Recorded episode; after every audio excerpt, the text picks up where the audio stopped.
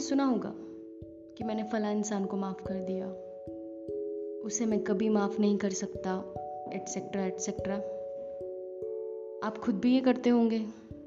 माफ़ करना फॉरगिवनेस किसे माफ़ करना है? और क्यों? क्योंकि किसी को माफ़ करने के लिए पहले हमें उसे दोषी बनाना पड़ेगा, अपने दिमाग के अंदर। जो हम करते हैं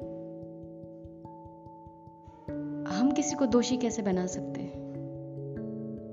हर इंसान जैसा है, वैसा है।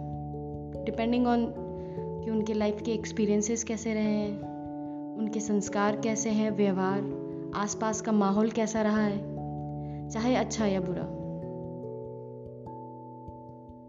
हम सब अपने एक्वायर्ड क्वालिटीज़ के हिसाब से ही बिहेव करते हैं। हम किसी को गलत या सही नहीं कह सकते। तो फिर किसी को दोषी भी कैसे मान सकते वो इंसान तो वही कर रहा जैसा उसे करना आता। तो फिर माफ़ भी कैसे करें?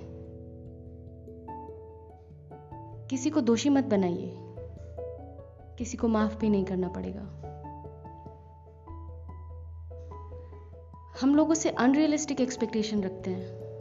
और चाहे ना भी रखें, फिर भी अपने दिमाग में लोगों को दोषी मानते रहते हैं। और एक दिन उन्हें माफ़ कर देते हैं। भगवान मत बनिए। लोग परफेक्ट नहीं है। आप खुद परफेक्ट नहीं है। वी आर ह्यूमन बींग्स जो जैसा जानता है, सीखता है, समझता है, वैसे ही बिहेव करता है। हमारे लिए वो राइट या रॉन्ग हो सकता है, पर ये उनके लिए लागू नहीं होता। उनके हिसाब से वो सही है। उनके हिसाब से चीज़ें वैसे ही होती हैं। बस इतना एक्सेप्ट कीजिए। दिमाग में दोषी नहीं बनाएँगे तो माफ़ करने का सवाल ही नहीं उठता। पर इसका मतलब ये नहीं कि आप जो हो रहा है होने दें।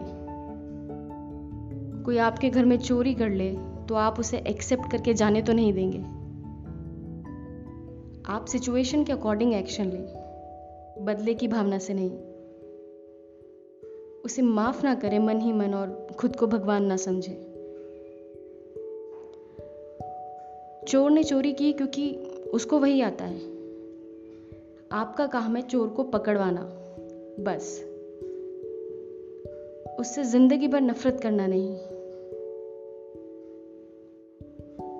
माफ़ करने का मतलब है कि अपने दिल से कड़वाहट हटाएँ।